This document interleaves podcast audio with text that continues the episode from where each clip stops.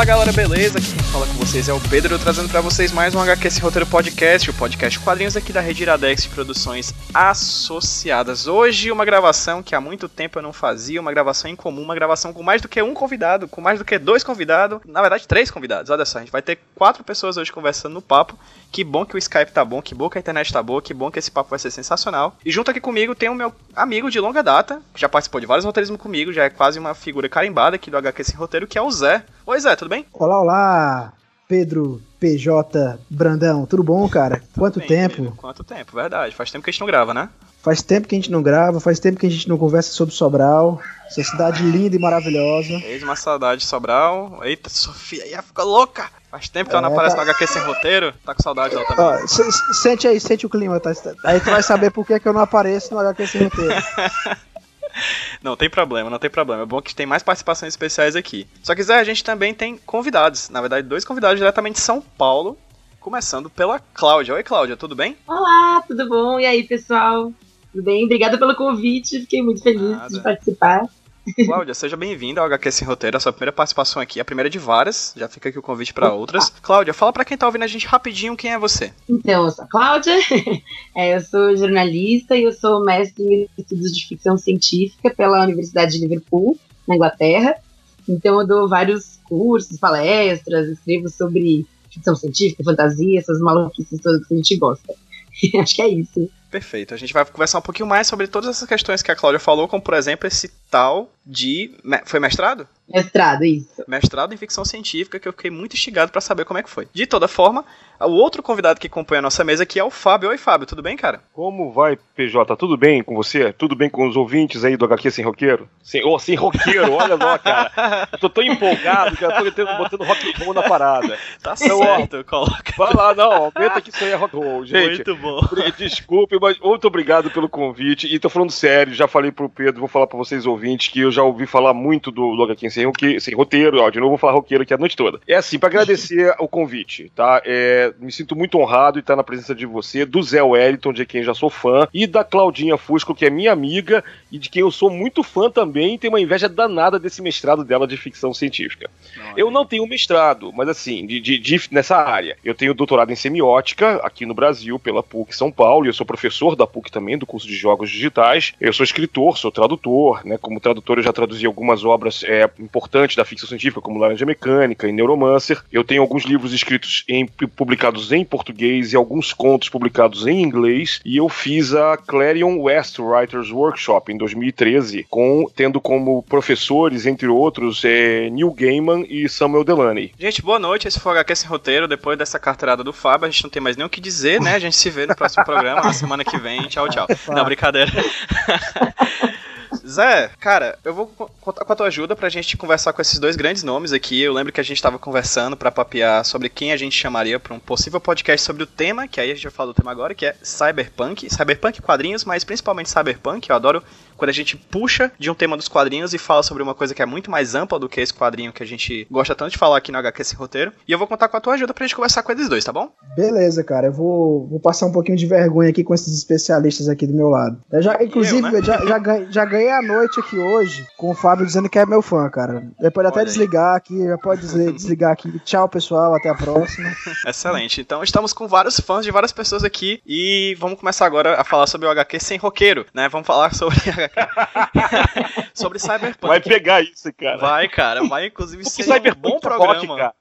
Seria um bom programa. Mas vamos falar sobre Cyberpunk, né? O tema de hoje é sobre essa. Vou falar palavras que talvez estejam erradas, mas talvez essa vertente da ficção científica, que hoje em dia é tão forte, na verdade. Ela, na verdade, ela sempre esteve presente na cultura desde quando ela nasceu. A gente vai conversar um pouquinho sobre o ambiente em que ela nasceu. Mas primeiro eu vou puxar dos nossos convidados é, a relação que eles possuem com a ficção científica. Cláudia, Cláudia Fusco. Você falou, por exemplo, que fez esse mestrado em Liverpool sobre ficção científica.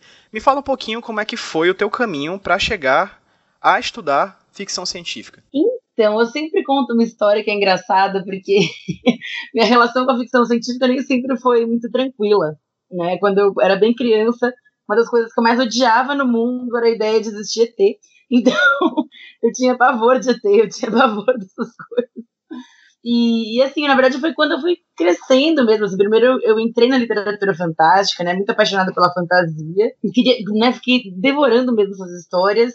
E eu não sei exatamente em que momento, na verdade, assim, eu me lembro muito de ir assistir Minority Report no cinema e sair enlouquecida, assim, falando, acho que é isso aí, a vida tem que ser isso, tem que correr atrás dessas coisas. Então, tudo cresceu muito junto, esse amor pela fantasia, pela ficção científica, né?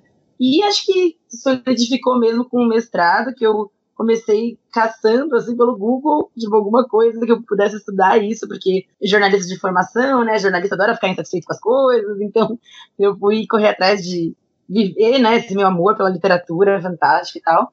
E aí esse mestrado pincou, assim, né, apareceu na minha vida e meio que, assim, pavimentou só o que eu era já muito apaixonada desde novinha, assim, desde a da adolescência, né? É tão difícil dizer onde começou o amor, sabe? Eu lembro, eu lembro muito do Minority Report, mas é muito, são, são muitos flashes, assim de paixão mesmo. Perfeito. E Fábio, você também falou aí que você é tradutor, já escreveu os livros sobre cyberpunk. Quando é que foi que você começou a se interessar por esse mundo de ficção científica e mais especificamente o do cyberpunk? Eu tenho, eu sou um pouquinho mais velho que, que a Cláudia, então vou dizer o seguinte: eu comecei quando é, surgiu mais ou menos como quando surgiu a série Star Trek original, né? Quer dizer, é, eu tenho a mesma idade da série, mas no começo da década de 70 ela começou a passar no Brasil já. Eu, desde bem criança, eu era fascinado pelo, pelo teletransporte, que eu acho que é quase quase todo mundo da minha geração que via Star Trek se preocupava menos com os phasers é, do que com uh, o teletransporte.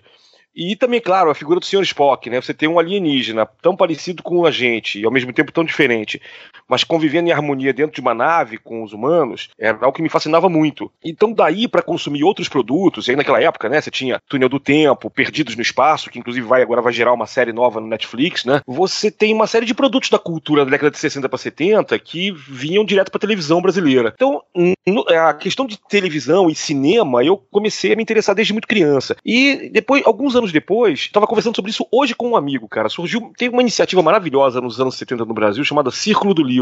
E o Círculo do Livro, ele é, era assim, uma vendedora tipo vendedora da Avon. Ela ia de porta em porta e ela oferecia o catálogo com livros incríveis. E a gente fazia o pedido, tipo uma assinatura. Aí dali a um, menos de um mês a gente recebia o livro. E aí a cada dois, três meses ela passava em casa e fazia um pedido. Então eu e minha irmã corríamos para receber a moça, dava um cafezinho para ela e ficava enchendo o saco da minha mãe para ela comprar esses livros. E foi aí que eu conheci, por exemplo, Isaac Asimov, Arthur C. Clarke, Ursula Le Guin, que já foi publicada no Brasil nessa época pelo Círculo do Livro, e outros autores não tão conhecidos, mas que começaram a sair também aqui nessa época, como Frederick Brown, que na verdade foi talvez o criador da flash fiction de ficção científica, né? Frederick Pohl, que é um autor da geração do Asimov, amigo do Asimov, pouco conhecido no Brasil, lançou alguns livros.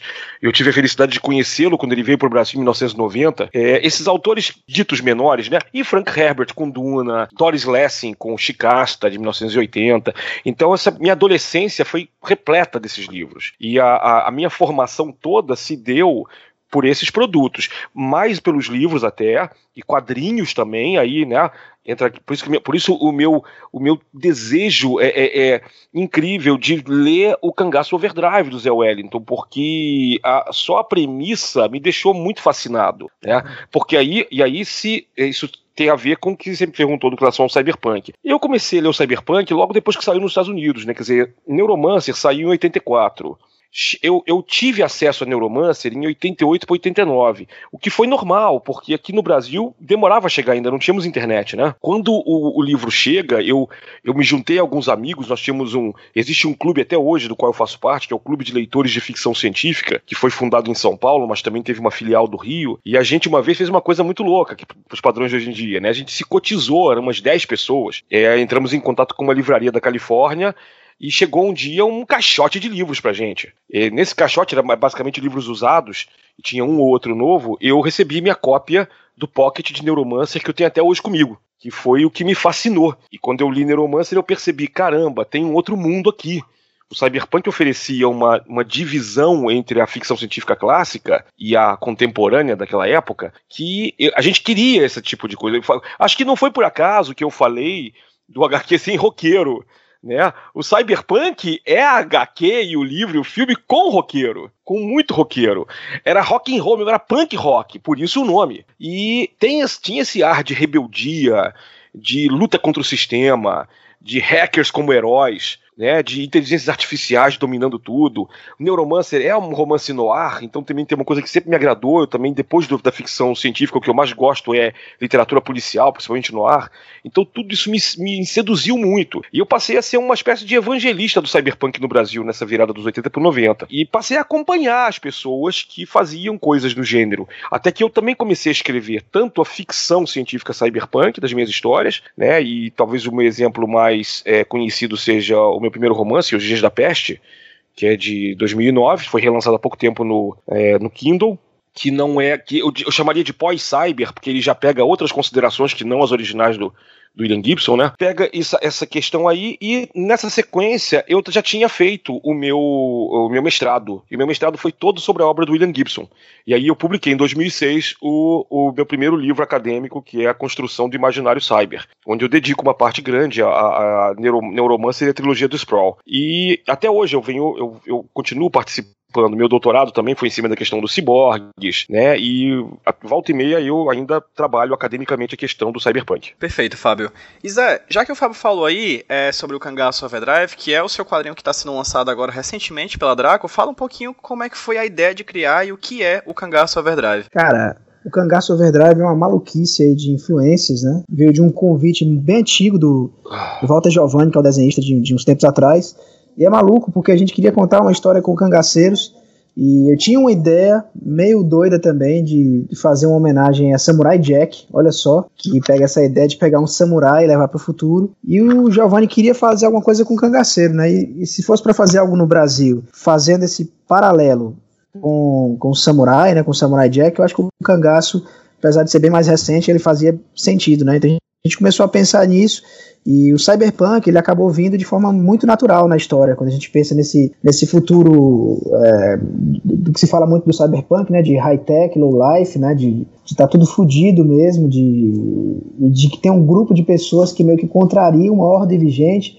começaram a aparecer alguns paralelos muito legais com o que foi o banditismo né, no Brasil e o movimento do cangaço. Eles não eram exatamente heróis ou, de alguma forma, um exército organizado atrás de uma causa, era uma galera que era muito resultado daquele ambiente, né, do que acontecia. É até legal, cara, que quando a gente lê sobre o cangaço, né, só como uma curiosidade aqui, um adendo, muitos estudiosos da época sempre colocam biologia na coisa, vão falar do, da figura do caboclo, de como é isso, isso, como a biologia afetou a forma como tudo aconteceu. Mas na verdade a gente tinha um grande caldeirão de coisas acontecendo e eu comecei a ver que, no, que se a gente imaginasse o que é o cyberpunk, né, o que é que é o futuro, com um grupo de, de hackers questionando o governo, tudo, e que isso tinha um pouquinho a ver com o que era o movimento do cangaço, que poderia, sei lá, no futuro, aqui no Ceará, a gente tem um grupo de pessoas que de alguma forma endeusava o movimento do cangaço, que dava para fazer uns paralelos interessantes nessa história aí. Como o Fábio bem falou, é, é, eu sempre achei muito legal, uma das coisas que eu acho mais legal no cyberpunk é o lado punk da coisa, né? Da gente ter é, um questionamento de, de, da, da, guerra de classes em si, né? E o quadrinho ele é muito nesse sentido, né? Ele vai puxar muito o lado político da coisa. Né? Ele nem é tão assim tecnológico, né? apesar de, de, falar de transhumanismo, de falar algumas coisas, é um futuro assim bem próximo, é na virada aqui da esquina. Fui pegar essa coisa muito do, do punk mesmo, né? De, de, levar essa coisa de um governo totalitário aqui no Brasil até, o, até as últimas consequências, né? De como a gente teria um grupo que tem um morro, que ocupa um morro, sei lá, você pode comparar aí até um movimento do sem terra, e eles usam tecnologia para poder se defender, se manter naquele morro e no meio desse caldeirão inteiro a gente tem aí um, um cangaceiro sendo revivido, né? Para viver uma luta aí, e isso vai estar tá relacionado de alguma forma com essa ocupação da favela, vai ter uma história. Mas basicamente, vocês estão vendo que é uma mistura de um monte de coisas. A gente começou lá no Samurai Jack, uma coisa cômica e tudo, e aí a gente foi, foi colocando algumas camadas e foi ficando, foi ficando meio maluca a coisa. Uma das influências assim, muito, muito importantes né, do, do, do Cangaço Overdrive, inclusive, né? Olha que maluco. Foi quando o Rafael Fernandes, que é o, que é o meu editor, ele, ele, ele queria que eu, eu, eu, colocasse mais coisa de sotaque nordestino na história, e ele me deu uma referência que não servia para isso, na verdade, que foi ouvir o Da Lama ao Caos, do Nação Zumbi, e até falei para ele, cara, não dá, não serve tanto assim, porque tem uma diferença aí de, de, de gírias do Ceará para Pernambuco e tal, e que a história se passa no Ceará, só que eu fui lá escutar o CD, cara, e me dei conta que o Chico Science ele tinha criado esse ambiente cyberpunk lá em 94 no álbum, né, quando ele misturava, né, quando ele falava da afro-ciberdelia dele, misturava essa coisa toda de como seria o Recife da época, o Recife do futuro, né, e de todos os problemas sociais que existiam Recife dessa relação com tecnologia, né? Então, foi desse caldeirão que surgiu o Cangaço Overdrive. Né? E da minha vontade também, eu sou um apaixonado por ficção científica, não tenho a sorte aí da Cláudia e do Fábio de poder ter estudar academicamente sobre isso, né? Mas sou um apaixonado pela ficção científica.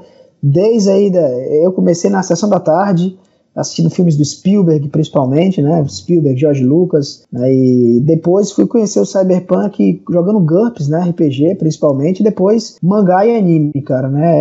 Akira, Ghost in the Shell, Alita Battle Angel, Cowboy Bebop, né? Que tem um cenário muito legal também, que eu acho bacana.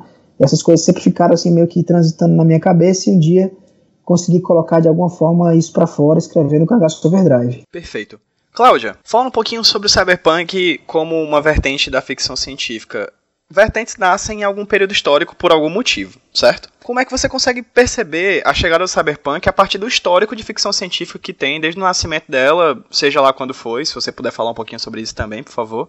É, como é que o cyberpunk nasce? E onde ele nasce e por que ele nasce. Maravilha. Então, eu estava até relendo esses dias um artigo muito legal que saiu, se não me engano, na Wired em 2012, assim, falando sobre como o cyberpunk é um, é um, subgênero da ficção científica que ele é, ele é desgarrado, ele é diferente, assim, né? Porque a gente, enquanto estudioso do gênero, a gente tende muito a olhar para o passado, né? E aí ver de uma forma muito clara, assim, o, o subgênero se desenhando, né? Assim, mesmo que a gente veja grupos de autores já se intitulando uma coisa ou outra, né?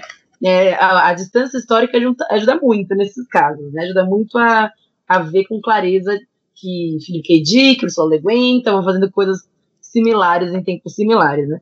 Mas o Cyberpunk ele foi um pouco diferente nesse sentido, porque ele, ele bebeu muito dessas fontes, né, do, do da New Wave, né, e da, da, da, era de ouro da ficção científica, né, que vieram nas décadas anteriores, e ele se consolidou como gênero mesmo, assim, né, ele, ele, acabou virando quase um, um embleminha, assim, para alguns autores específicos, né, então ele, ele entregou na, na época dele algo muito novo, né, esse artigo da Wired, eu não lembro agora o autor, infelizmente, mas ele comenta que, na época, é como se o Cyberpunk tivesse salvado a ficção científica, porque se fazia ficção científica de uma forma muito é, padrão, assim, mesmo que o Dick, né, a Le Guin tenham é, inovado muito, né, tenham trazido outros temas, outras camadas, né, sociais, de, de política, de cultura, enfim, para dentro da ficção científica, né, é, o, o, Cyberpunk, ele parecia não exatamente só uma história sobre o futuro, mas uma história sobre o mundo que a gente realmente vivia, um mundo assolado pela tecnologia, que se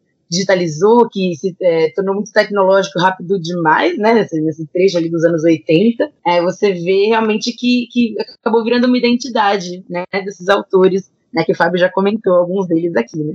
Então, dá pra gente até mapear mais ou menos ali quando que a, que a o Cyberpunk nasceu mesmo, né, ali no comecinho da década de, da década de 80, você tem, é, na verdade, 1983, né, você tem uma obra chamada Cyberpunk, né, que foi escrita pelo Bruce Detke, e ele, ele foi publicado né, na Amazing Stories, que é uma das revistas mais tradicionais de publicação, né, de, de contos de ficção científica, etc. Ele tinha esse título, ele já tinha essa, essa brincadeira, né, de, de tec misturar tecnologia com troublemakers, né, ele falava, então ele, ele pensou muito nessa, em como, como misturar toda essa herança que a gente tinha de, de visão da ficção científica em relação à sociedade, com o fato de do, do mundo, né, tá desgastado, tá destruído, tá sendo assolado por, enfim, guerras, mais guerras que deixaram suas marcas, né?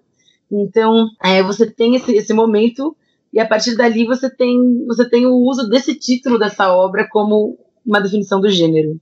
E é, é um gênero que também, não, um subgênero, na verdade, que andou muito junto com o cinema. É um negócio que a gente comenta na, na, na academia mesmo, que as histórias que a gente escreve hoje de ficção científica, elas levam, às vezes, décadas para aparecer no cinema, porque elas são em geral, muito mais revolucionárias do que o cinema, né? A literatura tende a ser, assim, muito mais é, quebradora, né? Então, hoje, só que a gente está vendo uma série como, né, Handmaid's Tale, né, o Conto da Aya, parecer que também foi escrito, né, anos 80 ali, então, nesse caso não. Em 82 a gente teve Blade Runner, que trouxe muito da estética do cyberpunk, do cyberpunk para dentro da literatura também. Então, aí você tem essa, essa, essa combinação muito, né, esses dois caminhos andando muito juntos, né? Cinema e literatura. Então aí a gente tem, em 1984, a gente tem Neuromancer, né? Que para muitos é considerada a primeira grande obra, né? O primeiro grande romance, né? Tem até uma brincadeirinha, né? Não lembro se foi o, o Betke, é, que, que ele fez uma brincadeira com o fato de que logo depois do Neuromancer apareceram muitas histórias parecidas, né, com outros autores escrevendo mais ou menos no mesmo gênero, e aí ficou essa, essa essa brincadeira de neuromantics, né? Como se fosse um, uma brincadeira com new romantics, novos românticos, né? Então você também tem os autores neuromantics, que são os autores de obras como Neuromancer, né? E é engraçado porque também é uma obra que ficou muito marcada, né, no, na década de 80. Então, para algumas pessoas na academia, para alguns estudiosos, é uma marca do seu tempo, assim, né? O, o cyberpunk ele foi ele foi substituído para alguns por outras derivações do gênero. É, é, óbvio, na verdade, que ele deixou muitas, muitas marcas. Até hoje a gente está vendo obra cyberpunk. Até hoje a gente vê é, a estética, a temática, a forma de tratamento, o noir, né? Vindo em, em histórias recentes, né? Então, acho que ele não está tão esgotado assim, não. Tudo o que Cláudia fala, eu ouço com maior atenção e respeito. Ela, ela, ela, desencavou agora uma parte muito importante do histórico do cyberpunk. Que eu só, pode, só, só acrescentaria uma coisa, né? Quer dizer, dentro desse caldeirão todo aí, é, você teve realmente um movimento cyberpunk, como a Cláudia falou. Acho que foi a primeira vez, quer dizer, a New Wave surge sim, na década de 60, com a a revista New World, né, sendo eh, começou a ser reeditada aí pelo Michael Moorcock e o Christopher Priest, na verdade, que dá o nome New Wave por causa da novela vague francesa. Ele pega e brinca com isso e pega também na escola. Mas eles não tinham um movimento específico. O movimento o cyberpunk com é, é, como é que é? Com manifestos vai surgir com o Bruce Sterling, né? É, uhum. Que depois publica Mirror Shades em 1986. Mas nessa onda, que é uma onda realmente muito revolucionária, é, eles colocam algumas coisas interessantes. Eu acho que o lance do New, New Romantics, Cláudia, acho que foi, eu não lembro se foi o Garner do Zoar ou o Bruce Sterling mesmo que brincou com isso. Ah, sim. Tenho quase certeza. Agora, é, depois de alguns anos, foi reeditado um livro de, de 1980 chamado The City Come a Walking, do John Shirley.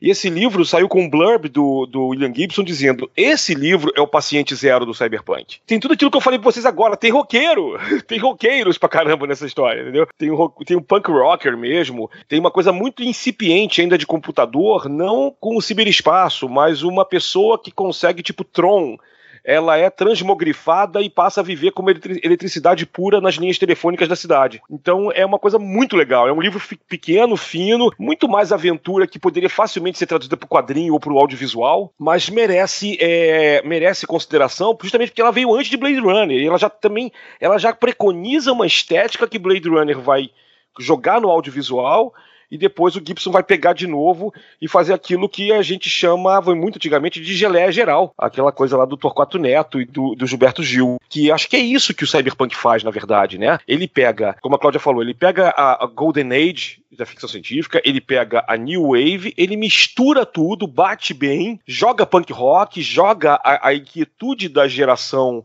X na geração dos anos 80, embora esses caras sejam mais velhos, né? O Gibson vai fazer 70 anos ano que vem. Olha que, que loucura, né? Ele escreveu Neuromancer com 37 anos, mas eles tinham uma inquietude muito próxima da minha geração, que é 20 anos mais nova. É, e acho que é por isso que foi, eles foram acho que as pessoas certas na hora certa para dar um sacode na ficção científica. É, eu, eu, queria que vocês falassem, assim, eu acho uma das coisas mais legais que eu acho do, do, do cyberpunk, né? Existem, eu, eu, eu acho muito legal essa coisa da política, né? Dessas relações que se faz com com, com anarquia, às vezes também, né? Queria perguntar para vocês como, o que é que vocês acham dessa, dessa coisa da ligação. Eu quero comentar depois também, mas primeiros convidados, né? Dessa relação do cyberpunk com a política, né? Se vocês conseguem ver é, essa relação no momento em que o cyberpunk surge na década de 80, se de alguma forma é um ingrediente também para o surgimento da, do cyberpunk na década de 80, né? E como isso chega hoje, né?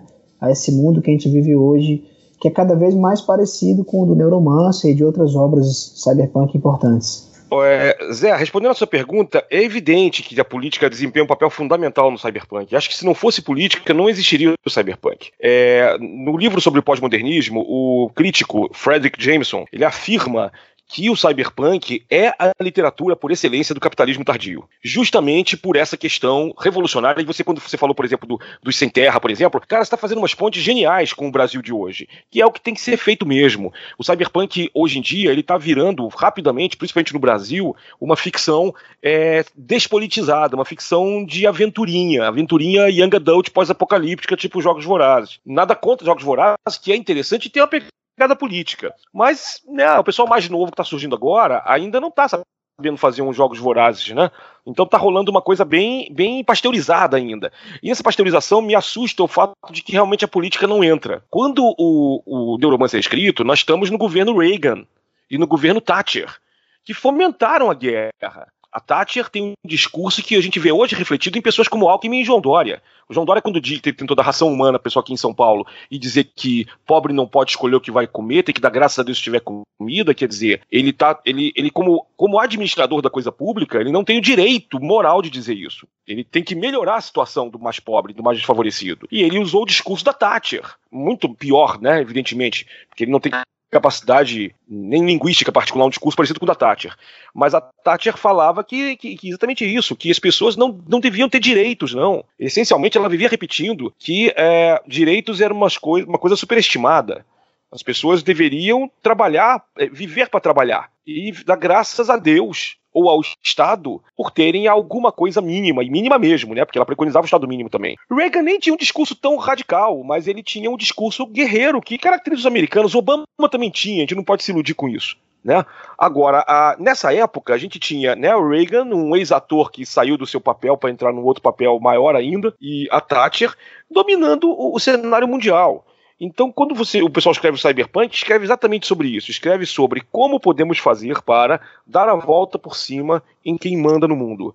Né? Então, o sucateamento de tecnologia, a canibalização por parte dos, dos hackers e dos crackers dos black hats, né, dos, dos, dos, americanos ali lutando contra o sistema na medida do possível para eles, isso é uma coisa eminentemente política. Né? A, a, gente tem essa, tem essa tendência a, a tentar transformar tudo em aventura, mas a verdade é que você vai ler, por exemplo, os contos da antologia Mirror Shades, essa que eu, que eu citei agora há pouco, que o Bruce Sterling editou, é, existem vários contos que não falam exatamente de implante e de coisas cibernéticas, mas falam fundamentalmente de política e sociedade.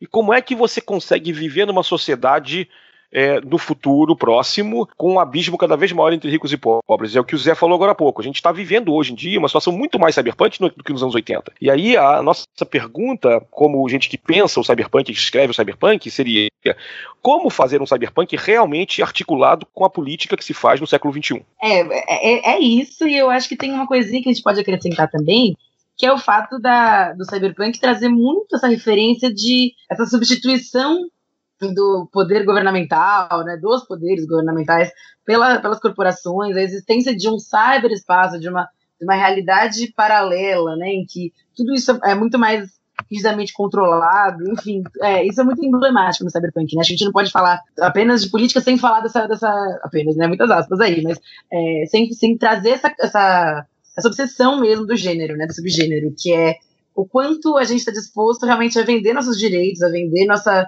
nossos povos, culturas, etc., é, para grandes corporações. É, é, um questionamento real. E aí, até complementando a Cláudia também, né, eu acho que uma das grandes lutas, um dos grandes vilões do cyberpunk, ele sempre foi essa, essa visão corporativista e, e ele surge meio, surge meio como uma crítica mesmo ao capitalismo. Né? Então, é até engraçado, assim, trazendo para situações reais, né? Hoje minha função principal é, é, é, ser empresário. Eu tenho uma agência de publicidade, é pequena, minúscula, mas isso me deu direito a participar de um grupo de empresários aqui da minha cidade, um grupo de WhatsApp, né?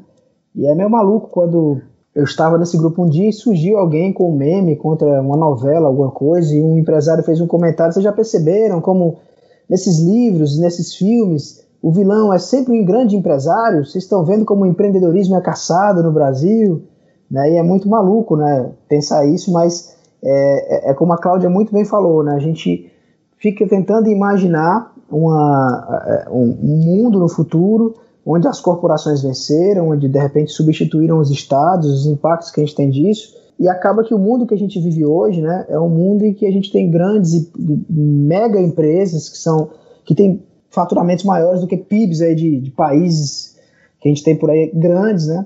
E de que forma, o que é que a gente está disposto a abrir mão para que essas empresas elas continuem prosperando, né? Porque todo mundo quer ter um iPhone, mas a gente fecha o olho para o trabalho escravo que está rolando do iPhone. Todo mundo quer ter, eu não sei, a internet mais rápida. Mas qual o custo disso, né? Qual o custo dessa modernidade ter chegado? De que forma ela impacta nas pessoas? Então, isso inclusive me atrai muito do, da, dessas discussões da, da, da cibercultura são muito legais nesse sentido, de imaginar o que a gente está disposto a dar para viver o futuro, né? E para mim, inclusive, uma, uma obra que é muito legal nesse sentido é a série Black Mirror. É, tem muitos episódios que, que tem esse futuro que ninguém quer. Ele, aliás, é até engraçado falar de Black Mirror porque normalmente ele mostra um futuro que ele, pega uma, tecnologia, ele, ele coloca num. dá, dá um overdrive aí, usando a palavra aí do meu, do meu quadrinho, uma tecnologia. Tá todo mundo vivendo bem com aquele mundo.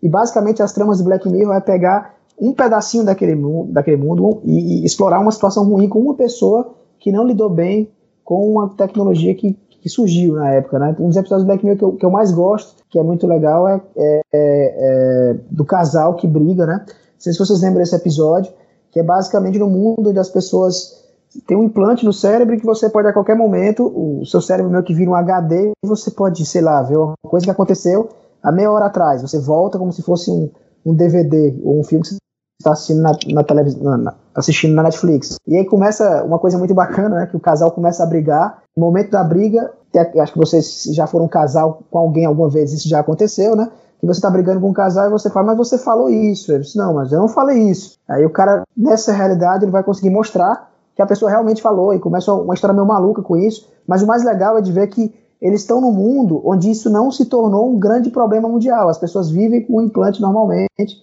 mas Black Mirror explora o problema daquele casal específico. Né? Eu acho legal do Cyberpunk essa coisa de mostrar é, é, o que acontece realmente se a tecnologia ela, ela se tornar maior do que, do que, a, do que a nossa vida, né? do que a gente está disposto a dar por isso. Né?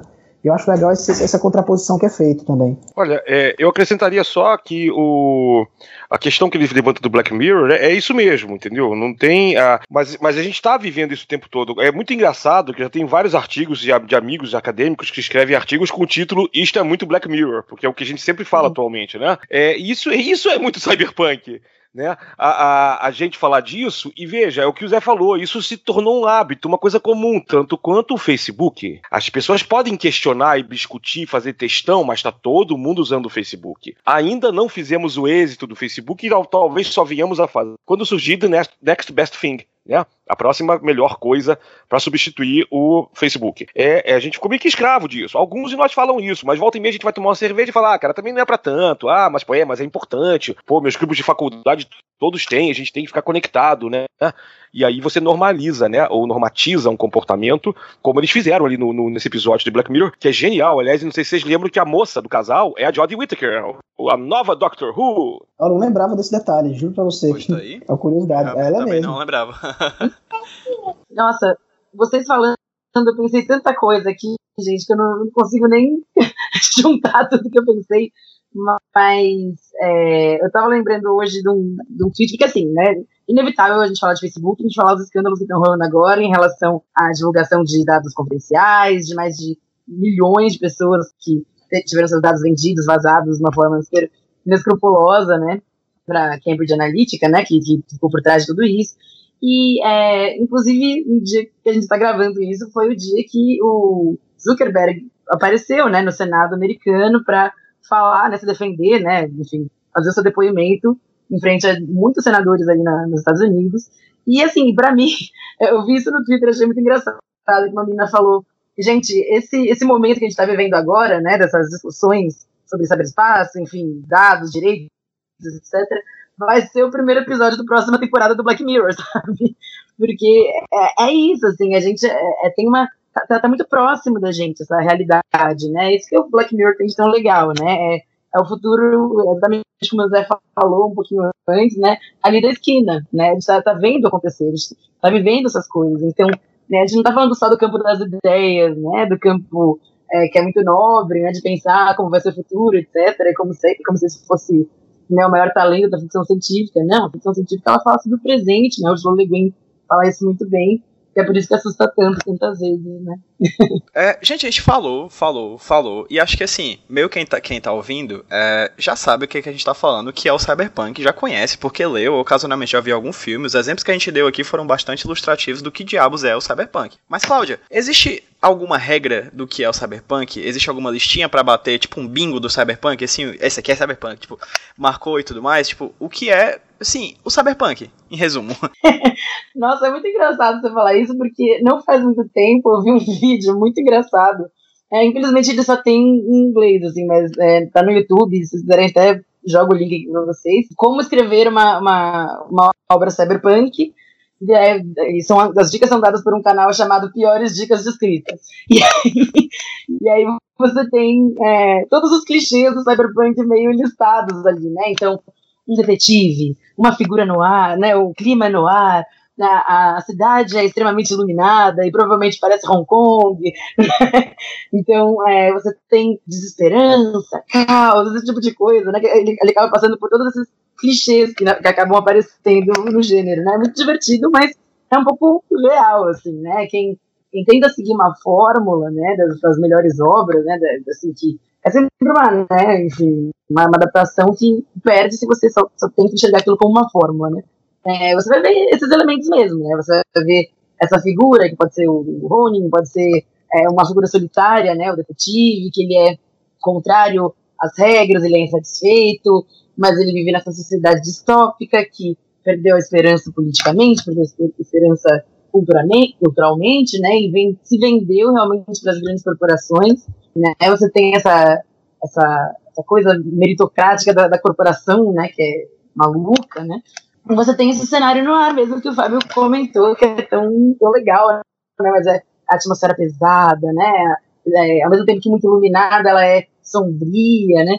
E acho que uma coisa que é muito interessante é como a tecnologia também serve como identidade, né? Você tem muitos personagens que são eles são desfigurados porque eles têm é, pedaços da tecnologia dentro de si, né? Eles têm o braço mecânico, eles têm o olho cibernético ali, né? Você tem é, essa, essa mistura como se muito da identidade dele dependesse da tecnologia, né? Ele não, não fosse mais um humano completo sem aquilo, né? A experiência humana passa a ter validade quando ela é completamente imersa na tecnologia. O problema do checklist é que, primeiro, quando, quando, ele, é, quando finalmente um subgênero se eleva a ponto de criar um checklist, provavelmente é, ele já está pasteurizado. Perfeito. Por quê? Você, eu, tudo que eu falei, tudo que a, a Cláudia falou é pertinente para o cyberpunk. Talvez você não possa mesmo ter um cyberpunk sem isso. Talvez. Porque eu queria dar um exemplo que eu estou dando muito para meus alunos agora esse semestre em roteiro, que é o seguinte: Altered Carbon e o filme Mute, do Duncan Jones, da Netflix. O cenário deles é praticamente o mesmo, com pouquíssimas diferenças. É carro voador numa metrópole tipo Hong Kong iluminada, só que uma é a Nova York do futuro daqui a 250, 300 anos, e a outra é Berlim de daqui talvez a uns 50 anos. E aí eu mostro para meus alunos qual delas funciona. As duas podem até funcionar, de acordo com o que elas, é, qual é o objetivo delas. Porém, é, Altered Carbon é baseado num livro que já é considerado pós-cyber, eu falo muito desse livro no meu doutorado, que é o, o livro do, do Richard Morgan. Só que, como livro, ele é muito mais no ar do que cyberpunk. Evidentemente, como não é audiovisual, ele confia muito mais na força dos diálogos, meio imitando Raymond Chandler, né? E o livro funciona. Quando foi transportado para o formato de série, eu não gostei nem um pouco do resultado final. Por quê? Justamente por isso, ele segue demais a cartilha Cyberpunk. Então ficou uma aventurazinha boba, sessão da tarde. Não é que não possa ser assistido. Eu, claro que eu assisti até o final, mas assim, eu confesso que eu, eu não fiz é, maratona dessa vez. Eu assisti devagarinho porque eu não tive vontade de ir além. Porque eu já conhecia a história do livro, a adaptação ela é bem feita, mas é, as coisas que ela acrescenta só serviram para pasteurizar mais a história botar uma história de amor do personagem principal que não existia no primeiro livro. Pegaram a figura de uma irmã desse personagem que ele também não tem no livro. Não vou falar mais para não dar spoiler para os ouvintes, mas a questão é que, no fim das contas, ficou muito bobo. E a cara do personagem, do ator que escolheram, que eu esqueci, o Joel Kinnaman, que fez o Robocop do Padilha e fez o candidato que estava disputando em House of Cards a presidência com o Kevin Spacey, é, olha, o, o coitado, o Joel Kinnaman não tem culpa de ser inexpressivo. Ou tem, não sei, mas enfim, é um cara mais inexpressivo que Keanu Reeves. Keanu Reeves leva na esportiva, leva na brincadeira isso. E aí faz o Matrix. Agora, o Joe Kinnaman realmente estragou, terminou de estragar esse, essa série. Já ao contrário de, de Mute do Duncan Jones, que, gente, ele foge do cyberpunk em um aspecto específico. É pegar o personagem mudo, que é um Emish, e portanto ele é antitecnológico. E na verdade, isso meio que deu uma sacudida no cyberpunk ali, porque não tem nada mais punk do que você ser anti-tecnologia no mundo tecnológico. Então, na verdade, o personagem dele funcionou muito bem. O filme é cheio de defeitos, mas eu ouso dizer que o Mute funcionou onde Altered Carbon não funcionou por causa disso. E é o que eu acho que o Zé Wellington está fazendo no, no, no, no, no Cangaço Overdrive, que é justamente pegar elementos de hoje, elementos do Brasil, de verdade, de uma realidade da qual ele está mais próximo, no, não no tempo talvez, mas no espaço do que eu e Cláudia, por exemplo, que eu acho uma, uma realidade fascinante a do cangaço. Então é, é, é importante a gente trabalhar com o que a gente tem e não torná-la uma coisa. Vou repetir de novo, pasteurizado, queria encontrar uma outra expressão para isso. O que eu, o que eu percebo no, no, no, trabalho do Zé é que ele está fazendo uma coisa que. Alguém, você citou o um, um ano de 94, uma hora aí, com relação a um filme específico. 94 foi um ano. É, um ano sensacional no cyberpunk brasileiro e quase ninguém sabe disso até hoje foi o ano em que saíram dois livros que eu considero ainda hoje os melhores livros cyberpunk brasileiros. Eu estou falando de Santa Clara Poltergeist, do Fausto Fawcett, que foi republicado dois anos atrás por uma editora de Curitiba, tá no catálogo ainda, você vai, você acha ele no, na, na, na, Amazon, e Piritas Siderais, do Guilherme Kujavski, que é um jornalista paulistano. O Piritas esgotou, não foi, não foi reeditado, talvez vocês encontrem no estante virtual. Infelizmente, o Kujavski se decepcionou tanto que ele abandonou a literatura e ele meio que sumiu do mapa. Uh, o Fausto continua publicando, escreveu outros livros como Faveloste, por exemplo, que são livros cyberpunk ou pós-cyber. Então esses livros, mas exatamente isso, o, o, o, o, Fausto ele pega Santa Clara Poltergeist, ele bota a putaria das noites de Copacabana com o cyber, com o cyber e com o punk. E o Guilherme Kujavski fez uma homenagem ao Oswaldo de Andrade, colocando uma São Paulo do futuro antropofágica, cheia de mutações físicas, mentais e religiosas. E, e, eu acho difícil que alguém consiga superar isso. Eu tentei com os Dias da Peste, mas eu sei que eu não cheguei aos pés desses caras. Tô achando engraçado, até para complementar o que o Fábio falou, 94 foi para citar o álbum da Lama ao Caos, do Chico Science Nação Zumbi. E eu fiquei curioso agora, acho que merece um estudo, a gente tentar entender o que é que estava acontecendo. Se bem que até, até dá até para imaginar como estava a política da época, no início da década de 90 aqui no Brasil, para surgirem essas coisas. Né? A gente estava tinha acabado de colocar o colo para fora do, do, do, poder. Eu acho que estava meio maluco o país politicamente também. Eu acho que se cria aí o enredo para poder surgir essas coisas, né? E, e, é muito, e é muito legal pensar que que nesse período específico, 94, a gente teve essa, essas coisas acontecendo. Já ouvi muito falar do livro do, que é do Santa Clara Portergeist, sempre quis pegar, eu nem sabia que ele tinha sido relançado. Até agora uma informação aí bacana pra galera, para poder pegar o livro, que ele é muito falado aí no, pela galera, né? O Fábio falou no começo aí do Clube de Leitores de Ficção Científica, que existe até hoje como lista de e-mail. Inclusive também é um lugar muito legal para quem tá ouvindo, tá por dentro do que tá rolando, de tá pegando alguma coisa também do que tá acontecendo de Cyberpunk, de que, que tá saindo de premiação. E até ia pedir, Fábio, também, você que, que saca mais, eu não pude ler ainda Snow Crash, que também falam que é pós-Cyberpunk também. Acho que você. não sei se foi você que traduziu ele aqui no Brasil ou, ou, foi outra pessoa, é do Neil Stephenson, né? Isso, fui eu que traduzi, sim. Ah, Esse sim. livro é de 92, né? Então é já no começo ah, dessa é. nova onda. E ele realmente é considerado é, pós-cyber, sim. Porque, na verdade, ele satiriza o cyberpunk. Ele é um livro humorístico, na verdade. Ele brinca muito com, com várias coisas. A primeira cena do livro é um cara que é um japonês, filho de japonês, de japonesa com um oficial, um soldado negro americano é, estacionado no, no Japão, e o cara ele é entregador de pizza para a máfia. Num futuro em que a máfia virou a maior entregadora de massas, né? Leave the gun, take the cannoli, né? Ou leave the cannoli, take the gun, sei lá essas porras, né? Então, brinca com isso. E eles falam assim, que a máfia, a máfia, tipo assim, simplesmente se o entregador entregar atrasado a pizza, o cliente ganha a pizza de graça, e o entregador provavelmente é morto.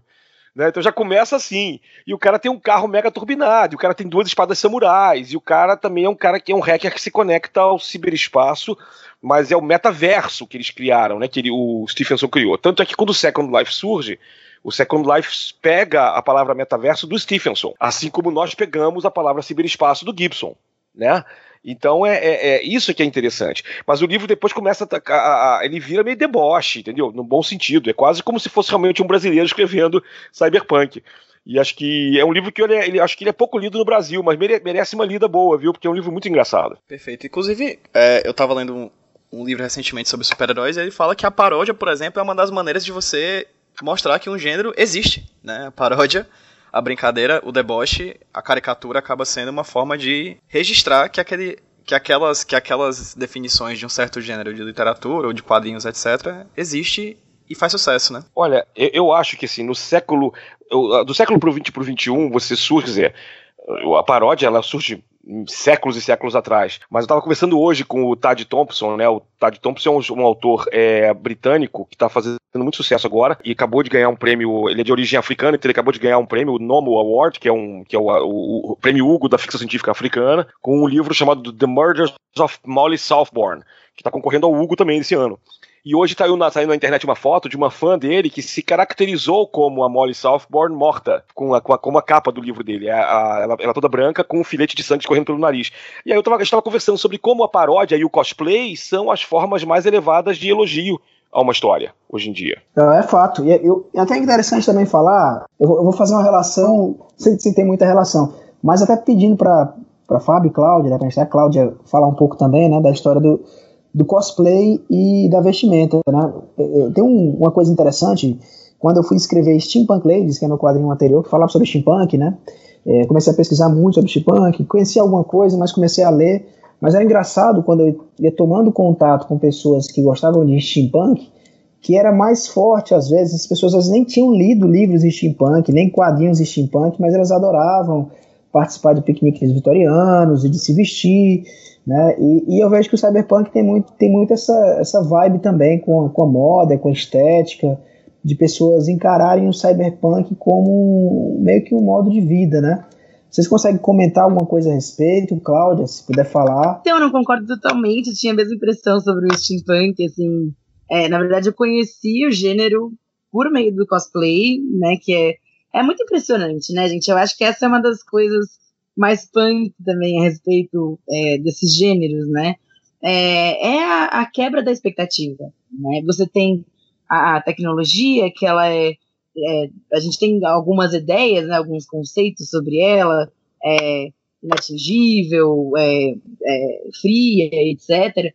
E quando você subverte isso, é muito legal, né? Então, o cyberpunk ele faz isso assim, não que ele subverta é, essas, essas, esses signos, né, esses símbolos, eles, eles aproveita, na verdade, né, então, é você ter essa estética no ar, misturada, né, que é, que é retrô, que é antiga, que é, é charmosa, né, por si só, assim, com esse vínculo tecnológico, você tem algo novo, você tem algo que causa uma impressão muito poderosa. Você vê mesmo no, no, no último Blade Runner que foi feito, né, agora, esse ano passado, né, é, você, você vê isso também, né? Que é algo é, que, que, bebe muito da fonte do, do, primeiro Blade Runner, que, que se aproveita muito dessa estética, dessa, dessa, dessa grande impressão que causa, né? Essa, essa quebra de expectativa e, e, traz novas referências ainda, né? Então é, é muito, muito importante para o gênero, né? Assim como é muito importante para o noir esse mesmo feeling, né? Essa, essa mesma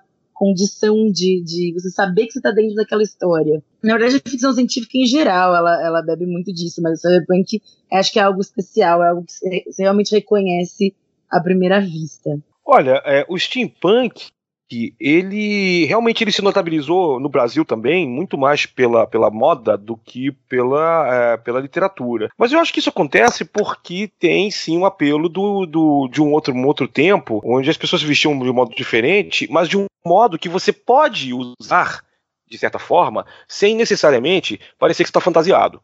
Você não pode fazer um cosplay de, sei lá, vou chutar aqui, um cosplay de Naruto no meio da rua. Quer dizer, pode, até pode se quiser, mas você pode fazer um cosplay de um cavaleiro, de uma dama vitoriana, de modo geral, e ir pra faculdade com esse cosplay. vai, vai, vai destoar um pouco das pessoas, mas ninguém vai chegar, pode chegar para vocês e dizer, ah, você não tá vestido adequadamente. Poxa, o cara que for com um terno uh, de corte vitoriano na faculdade tá mais bem vestido que qualquer outra pessoa da faculdade. Tá, tá né? adequado demais, Mas é o seguinte, né? mas é até demais. E aí é que o, o, Cyberpunk tem problema com cosplay. Você só pode fazer um cosplay efetivo no Cyberpunk quando você coloca uma coisa tipo Borgs, entendeu? De no, da Star Trek nova geração. Você coloca algum, alguma coisa cyborg explícita no, no seu corpo. Porque senão é uma roupa que a gente tem hoje. Você usa um jeans, uma calça um jeans preto, você usa um tênis preto, uma camiseta, uma roupa de couro, uma coisa meio fetiche. É, você vai em qualquer ambiente hoje em dia é, é, underground, paulistano, você já tem essa vestimenta sem o cara ser cyberpunk. De repente o cara nem leu cyberpunk. Então, na verdade, você. Eu posso andar na rua com uma jaqueta de couro e roupa preta e que a primeira. Se você lê muito FC, você provavelmente vai olhar para mim e cara, isso é muito cyberpunk. Mas quem não leu também não vai se, se espantar, entendeu? Então eu acho que é mais complicado fazer um cosplay cyberpunk. Mas acho sim que isso, isso, isso influencia as pessoas de modo geral. Vivenciar melhor o gênero no qual eles estão é, é, envolvidos de outras maneiras. O, o, steampunk eu acho uma coisa sensacional, eu gosto muito do steampunk. É, participei também, não da, da, da, desse movimento, não na maneira de me vestir. Embora confesso a vocês eu gostaria muito, já tô com uma barba de Dom Pedro II aqui, não me custava nada botar um terno vitoriano. Mas é, eu não curto muito, eu gosto mais da roupa mais. A minha roupa é mais cyberpunk, no sentido de eu vestir preto, né? Coisas assim. Agora, o, o steampunk, ele é muito, ele é muito bacana nesse sentido, ele é muito generoso de incluir outras formas, outras manifestações da cultura. O cyberpunk, nesse sentido, ele ainda é muito mais literário. Eu não vejo nada de errado com isso, mas apenas apontando que ele é realmente muito mais literário do que o steampunk. O risco que você corre se você sair com um cosplay, né? Cyberpunk, as pessoas olharem para você e falar, oh, Camila do Matrix, né? Eu quero do Matrix ali. Bota o sobretudo e vai-se embora. Exatamente. É, uma dúvida, gente. Já que a gente, a gente puxando um pouquinho já para as páginas dos quadrinhos, né? Talvez tentando focar um pouco mais nelas e deixando um pouco de lado, já que a gente falou tanto de literatura e de cinema, tentando puxar pro quadrinho. Quando a gente fala de quadrinhos, a gente fala necessariamente de uma, de uma mídia visual. A gente fala de visual, de imagem, de ver uma imagem, né? A gente lê quadrinhos, a gente lê imagens. Já que vocês estão falando da estética do cosplay, cyberpunk, é, Fábio, qual é a dimensão estética visual? Você acabou de falar, por exemplo, que fez doutorado, você falou que fez doutorado sobre sobre de semiótica, não foi? Sim. Pois é, qual é a dimensão visual? Vocês já citaram em alguns exemplos e tudo mais, mas o que é que a gente costuma ver quando a gente abre um quadrinho e, um, e vai ver um filme de cyberpunk? Olha, a, a, dimensão visual, ela é, apesar de ser, como a Cláudia falou, lembrou muito bem, de ser uma cidade iluminada, ela é sempre à noite. Então ela é sempre muito opressora ela, ela tem muita iluminação, mas geralmente é a iluminação fria do neon. Então o quadrinho que, de, que explora isso bem é o quadrinho que explora visualmente, primeiro, essa opressão do claro escuro. Eu estava relendo outro dia um quadrinho que as pessoas não costumam referenciar muito como cyberpunk, mas que eu acho muito cyberpunk, que é Batman Ano 100, que é uma história que saiu aqui em duas partes, um papel convencional, até meio pulp, né? E, e, e, ele coloca uma figura assumindo o manto do Batman em 2039. E, uma, e tem uma coisa muito cyberpunk, um pouquinho Philip K. Dick, porque tem policiais telepatas, mas tem muita tecnologia cyber e o Batman ali, ele realmente é um outsider, que ninguém nem acredita que existe. Né? Então, na verdade, você tem espaços apertados, os prédios que parecem que vão cair em cima de você, que é uma coisa que você tem muito mais na Europa do que no, nos Estados Unidos, por exemplo, e em alguns lugares assim, tipo guetos, né? Não é à toa que Neuromancer começa em Shiba City, que é, é uma, uma região meio que nos arredores de Tóquio, né, da grande Tóquio, que pelo menos na, na, na, eu nunca fui a Shiba City, mas tudo que se coloca é que é uma, uma, uma estética também assim, mais entre aspas, um pouco mais opressora no sentido de ter um excesso de informação visual também. E aí o excesso de informação visual se dá nisso, né? Muito neon, muito cartaz, muitos hologramas, né? Eu acho que isso, na verdade, como eu te falei, é, isso, se não for muito bem equilibrado, tende a empobrecer mais do que enriquecer a narrativa. Mas para o quadrinho, por exemplo, eu acho fundamental. Se você não conseguir mostrar essa sensação aí do chiaro escuro, dos espaços apertados, do, do, abismo entre o rico e o pobre, então você vai ver pessoas sucateando tecnologia, né? Como tem em Blade Runner mesmo, os caras na, na, banquinha de rua vendendo é, animais replicantes, por exemplo, né? A sujeira, a sujeira é muito importante também, né? O, não a sujeira do lixo necessariamente, mas o grime, como se fala em português, né? Em inglês, né? Que é aquela sujeira dos corpos suados, da, da, da, da terra também, né? Da, da, o cara que tá com mecânica, né? Com óleo, né? No, nas mãos. É, então, tudo isso é, são camadas de informação, é uma arqueologia da tecnologia que é colocada no audiovisual para tornar isso mais crível para gente, para a gente entender melhor e não necessariamente gostar. É pra gente se sentir oprimido. Eu tava lembrando muito também do, do Gataka, né? Que foi outra obra que eu me apaixonei muito, assim. Ela, ela tem muitos elementos, ela tem uma fusão ali, né, do, do noir com, com outros temas também, né? Mas eu lembrei muito desse padrão da, da, da fileira, sabe? Do, do, do, cara que escapa ali da, da regra, sabe? Então você tem muito isso, assim, você tem muita repetição de elementos, né? Mesmo nos espaços claros, assim, da, do, do cyberpunk, você tem essas, essas repetições de padrões, dos padrões que também são incômodas, né? Como se o personagem estivesse fora daquilo, né? Então, é, existe uma regra, existe algo ali que ainda segue um determinado padrão, mas ele está distorcido, quebrado, é, enfim, incômodo de alguma forma, visual, né? É, e eu também lembro muito do, do Blade Runner, com aquelas estátuas extremamente sexualizadas, né? Acho que isso também é super legal de, de retomar também, porque é uma banalização, né, do, do, da, da forma humana, né, do corpo humano, que é uma, obviamente uma crítica, né, que, que, até muita gente chegou a mencionar, falou, ah, o filme é muito sexualizado, etc, mas também tem, é, você deve olhar isso com os olhos de, bom, isso está sendo criticado, né, essa, essa coisa, né, essa, essa, essas estátuas gigantescas, opressoras, ricas, douradas, etc. Isso também é curioso, porque remete a um passado em que aquilo foi construído, que aquilo foi colocado ali, símbolo de opressão, né, de identificação, de identidade, e agora faz muito sentido dentro desse, desse caos, né, da sociedade, assim, é, é cria um, um contraste bem cômodo, assim, pelo menos para mim, acho que para mais gente deve fazer sentido também. Visualmente eu vejo muito o steampunk mesmo, é, o steampunk não, o cyberpunk, né, como esse olhar pessimista mesmo. É, uma coisa que se vê muito é a história do lixo, coisas quebradas. Estou me lembrando aqui de Akira, né, de, do Katsuhiro Otomo. Se você for olhar Akira, é, você vai para uma Tóquio detonada mesmo. Né?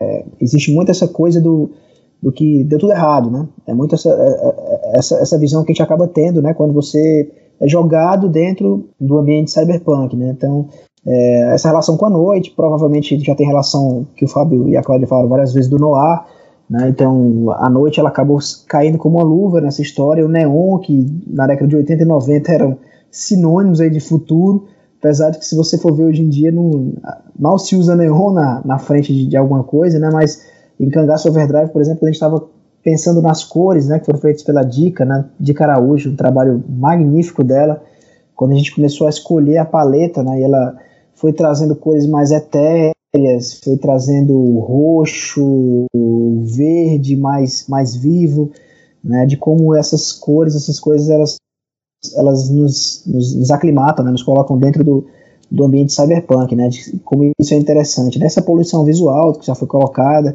eu sempre quando penso em cyberpunk, eu, sei lá, me vem um Times Square na, na, na cabeça, naquele lugar cheio de luz, você não sabe para onde olhar. Complementando, já que você falou de quadrinhos também, né, né, né Pedro? Assim, o que a gente tem de referência legal hoje, né? A gente tem Juiz Dredd, né? Juiz Dredd que, que, que tem esse, essa visão cyberpunk de futuro. A gente tem Ronin, do Frank Miller, que inclusive influenciou Samurai Jack, que eu comecei falando lá no começo, que também tem essa coisa do deslocamento que a Cláudia colocou, né? Eu usei o cangaceiro, o Samurai Jack usou um samurai como Ronin, também aconteceu também. O Frank Miller, ele traz um, um samurai para o futuro também, cria, cria essa ilusão, né? É, e eu acho que é isso, né? Essas, a gente consegue montar um, um caldeirão com retalhos. E eu acho muito legal, cara. Eu falei assim, de que eu tive esse, esse contato inicial com o cyberpunk dentro do, dos mangás e dos animes, né? Porque eu acho que o japonês, eu acho que, sei lá, pô, não sei se há 20 anos, 30 anos atrás já parecia que o Japão ele estava no futuro enquanto o restante do mundo estava mais para trás, né, nessa coisa da luz, de uma sociedade cheia de coisas, de tecnologia. Então eles embarcaram nessa onda bem, bem, bem, bem de uma forma bem legal também na, na ficção, né? Então se você pegar Akira, como já falei, Ghost in the Shell também, o mangá, não gosto tanto do filme, né? Mas o mangá é, é, muito legal como ele fala de transhumanismo, como ele fala de inteligência artificial, de, de uma forma muito legal. Se você pega essa versão nova aí do, do Ghost in the Shell, que saiu pela JBC, né? A história, eu tenho que confessar que eu não gosto muito, eu acho ela, ela, ela começa a ficar bem legal no final do primeiro volume. As primeiras, as primeiras aventuras que, que a gente tem lá, as primeiras partes, elas são um pouquinho chatinhas, mas tem uma coisa muito legal do Ghost in the Shell, dessa versão nova, que saiu pela JBC. São as notas, cara, notas de rodapé, não sei se vocês leram. E é muito legal, porque o autor, você já percebe que ele é maluco por isso também, do tanto de, de pesquisa científica que ele traz para poder montar o cenário dele, dar explicação para tudo, de como política é importante na trama. Então o mangá acaba sendo legal nesse sentido, né? Apesar de, como história, eu não curti tanto, né? Ele começa a ficar mais legal no final do primeiro volume, mas é muito legal para quem gosta da temática, para quem gosta de ler sobre possibilidades no futuro. E, a, e olha que foi escrito também aí nessa virada da década de 80 para a década de 90, né?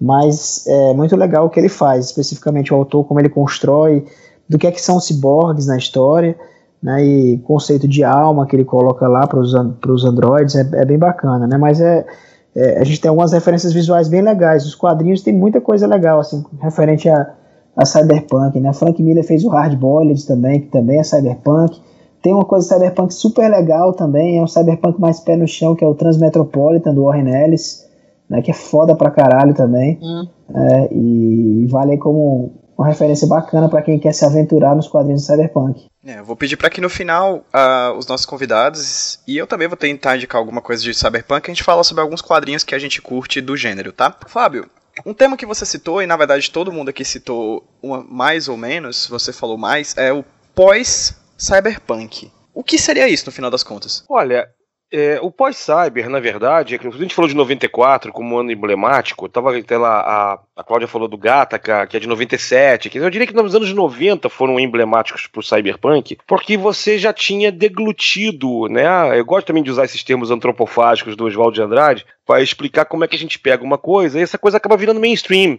o Cyberpunk, como eu falei, hoje, ele já estamos numa terceira ou talvez quarta geração Cyberpunk, que é depois, inclusive, do, dos ótimos quadrinhos que uh, o Zé falou, como Ghost in the Shell, Hard Boiled, eu ia citar, esqueci, eu tinha esquecido o nome, obrigado pela lembrança, Zé. O, adoro o desenho do Jeff Darrow, que aliás também foi o cara que criou a concept art de Matrix. Então tá tudo interligado nesse sentido. Todo mundo se, se lá fora também se comunica no, nesse sentido.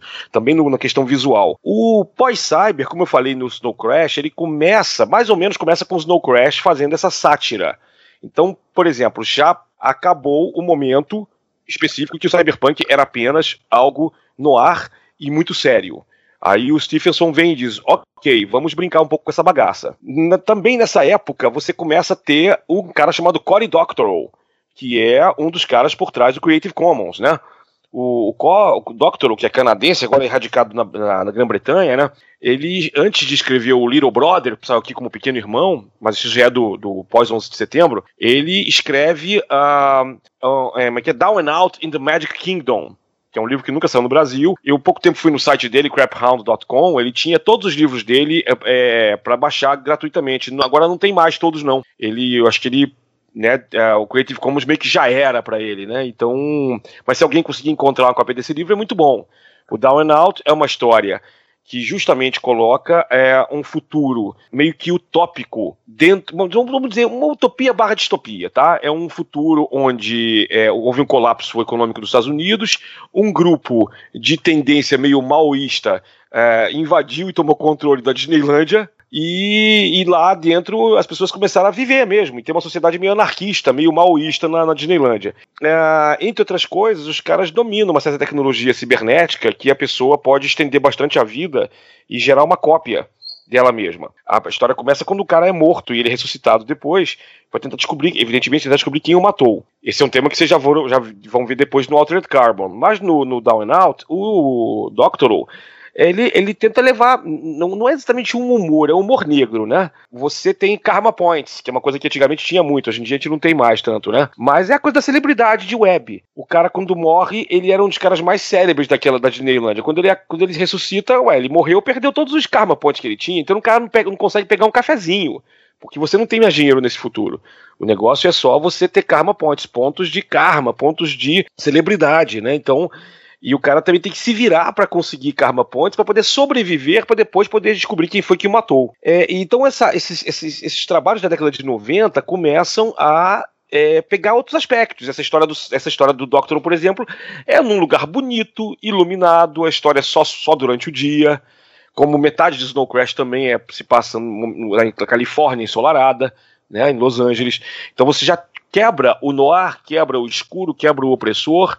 Tem sim a opressão é, das corporações que te vendem Coca-Cola alegremente e você toma. Porque o Cyberpunk tem uma coisa interessante, gente. O Cyberpunk ele quer te vender a imagem de que as pessoas são conscientes do seu sofrimento. O Cyberpunk é essencialmente marxista. Mesmo que o Gibson nunca tenha falado tanto assim do assunto. Embora ele seja leitor de Marx também. Mas a ficção científica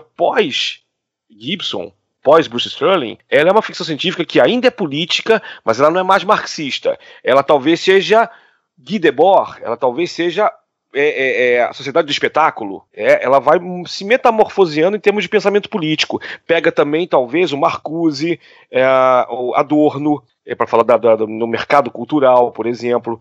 Então vai sofrendo essa adaptação. Então a ficção científica de segunda geração, a gente também poderia chamar assim, ela tem esse viés muito mais satírico, mas não menos mordaz. Então, gente, vamos fazer aquela rodadazinha de indicações de leituras, é, principalmente de quadrinhos, caso vocês tenham, mas se, se existirem também outras obras que vocês acreditam que sejam essenciais, assim, façam suas listinhas. Vou começar com a Cláudia. Cláudia, se eu fosse te pedir, Cláudia, eu quero muito ler um quadrinho de Cyberpunk, qual era o que você indicaria? É, não só por ser Cyberpunk, mas por ser maravilhoso. É, eu, eu indico o Transmetropolitan, é, é fantástico, assim, é, é uma leitura incrível, mesmo que, que você não esteja ainda encantado pelo gênero cyberpunk, talvez seja uma excelente, uma excelente forma de começar, assim. É. Também indicaria o Saga, que ele, ele passa um pouquinho ali, né, assim, é, ele tem algumas camadas ali, que não sei se são só cyberpunk, não sei, mas ele também pode ser uma, uma forma aí de, de conhecer mais o gênero, de ver algumas coisinhas que é bem legal também. Olha, a, a Cláudia me tirou as palavras da boca. Eu também ia falar do Saga, usando a mesma argumentação dela, que não é exatamente um quadrinho cyberpunk, mas tem muita sacada cyberpunk ali, e que eu acho muito, mas muito legal. É um dos melhores quadrinhos do século XXI. Eu sou apaixonado por Saga. E para focar numa coisa especificamente cyberpunk, é, ou não.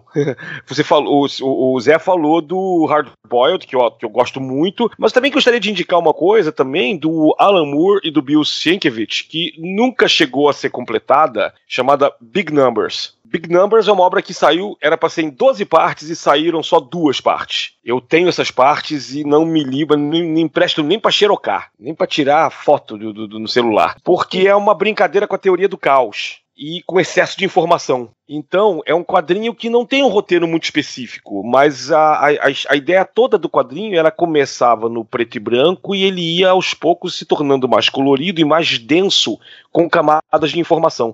E eu achei que visualmente era um tremendo quadrinho cyberpunk, embora eles jamais tenham dito isso do quadrinho. Esse Big Numbers que você fala, ele tem duas edições porque só foram lançadas duas aqui no Brasil ou porque só foram lançadas duas na história? Ele nunca continuou a história?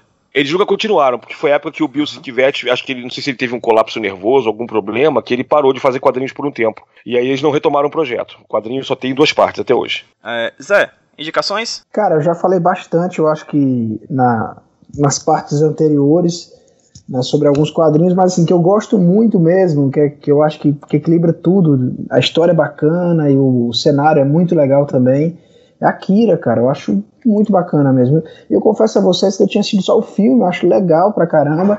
E quando saiu essa nova versão, também lançada pela JBC recentemente, né, e eu li o primeiro volume, que foi só o que saiu, são quatro, se eu não me engano. Pô, cara, como é legal a história, é muito bacana, envelheceu muito bem, porque é uma história antiga e é super divertida de se ler. Não dá para deixar de falar também de Transmetropolitan, né, da mente maluca do Warren Ellis, então é, é, é muito bacana também essa visão que ele tem do jornalismo, né? o, o Spider Jerusalém é incrível o personagem, cara. E, porra, legal demais, sabe? É, eu, eu, não é cyberpunk, mas eu vejo alguns elementos, assim, principalmente políticos, né? No, nos Invisíveis também, do Grant Morrison, que eu acho que é uma, é uma indicação bacana para poder dar. Né? E assim, tem, gosto muito, até mais visualmente do que em termos de história, do Ronin, do Frank Miller é legal essa visão dele. É um quadrinho que envelheceu um pouco mal quando eu li há alguns anos atrás, né?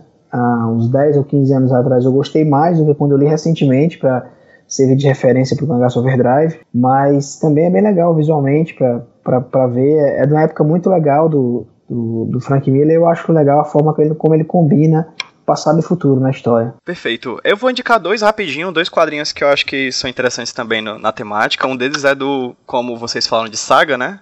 O Brian Kevolgan é o cara que todo ano ganha o Eisner de melhor roteirista, só vai perder quando o Eisner abrir os olhos para Sobral e ver o Zé Wellington aqui escrevendo quadrinhos, né? Inclusive, a gente tá cumprindo aqui, cara, importante. Esse programa não é da, da série Roteirismos, era do HQ Sem Roteiro mesmo. A gente tem, pros convidados, a gente tem uma, uma série especial dentro do HQ Sem Roteiro que a gente chama de Roteirismos, que a gente fala sobre roteiro de quadrinhos. Existe uma regra, inclusive, que eu acho que a gente quase completou já, viu, Pedro? Tem que se falar de Sobral cinco vezes no podcast. Sobral é a cidade que eu nasci, né? Então, uhum. eu, já foi falado umas três ou quatro vezes. Então, vocês têm um desafio para a apresentação de vocês. Vocês têm que inventar alguma situação para falar a palavra Sobral. Fica a dica. Mas aí não vai sobrar nada pra gente falar. Olha, Opa, olha. olha, trocadilho, cara. Vou, vou considerar o trocadilho. Ai, gente, pelo amor de Deus. Sim, voltando. É, então, Brian Kevolga, enquanto o Zé não aparece ainda para os olhos de, de, do, do Eisner, ele é o cara que ganha todo ano um Eisner como melhor roteirista, né? Principalmente pela saga, pela saga Saga, que a Cláudia indicou. Mas tem outro quadrinho dele que trata diretamente de uma estética cyberpunk, de um mundo cyberpunk, que eu acredito que é o The Private Eye, que é um quadrinho muito bacana, que foi lançado na horizontal, assim, não é de, ele não é o que costuma ser o quadrinho vertical, ele é horizontal porque ele foi lançado para a web e ele só pode ser encontrado na web, só pode ser comprado pela web e é em um site que você compra, você paga o que você quiser. Na verdade, você desde que quanto você quanto quiser você pagar, você compra as edições e eles recebem a partir disso. E a história de um investigador, The Private Eye pode ser tanto traduzido como o olho privado, mas também como investigador, né, como, sei lá, detetive, e aí detetive de aluguel. Na história, esse detetive de aluguel, ele é responsável por descobrir a coisa que é mais valiosa um, no futuro dessa história, que é a identidade das pessoas. Nesse mundo em que a internet ela foi completamente vazada, todas as informações, pensem aí, vocês convidados, pensem aí, vocês que estão ouvindo, todas as informações de vocês, de todos os chats, de todas as redes sociais de vocês são vazadas, todas as fotos que vocês tiraram no celular, tudo vai para a internet, tudo é vazado, é todo mundo hiper exposto, e aí, nesse mundo, a coisa que as pessoas mais prezam são as suas próprias identidades, e elas, e elas vivem de codinomes.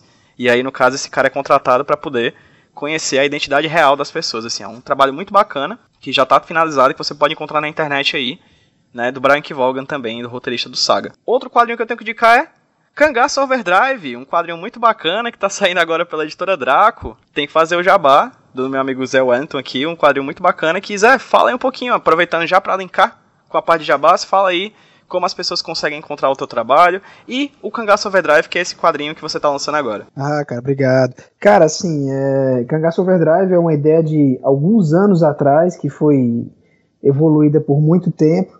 Começou a virar realidade há uns dois anos atrás e a sinopse é mais ou menos essa que eu acho que eu já falei algumas vezes também, que é basicamente a gente está num, num, é, é um quadrinho cyberpunk, a gente tem um, um Ceará que está sofrendo com uma seca. Inclusive, nós estamos passando por um momento muito parecido agora, apesar de, de ter dado algumas boas chuvas nesses últimos, nesses últimos dias.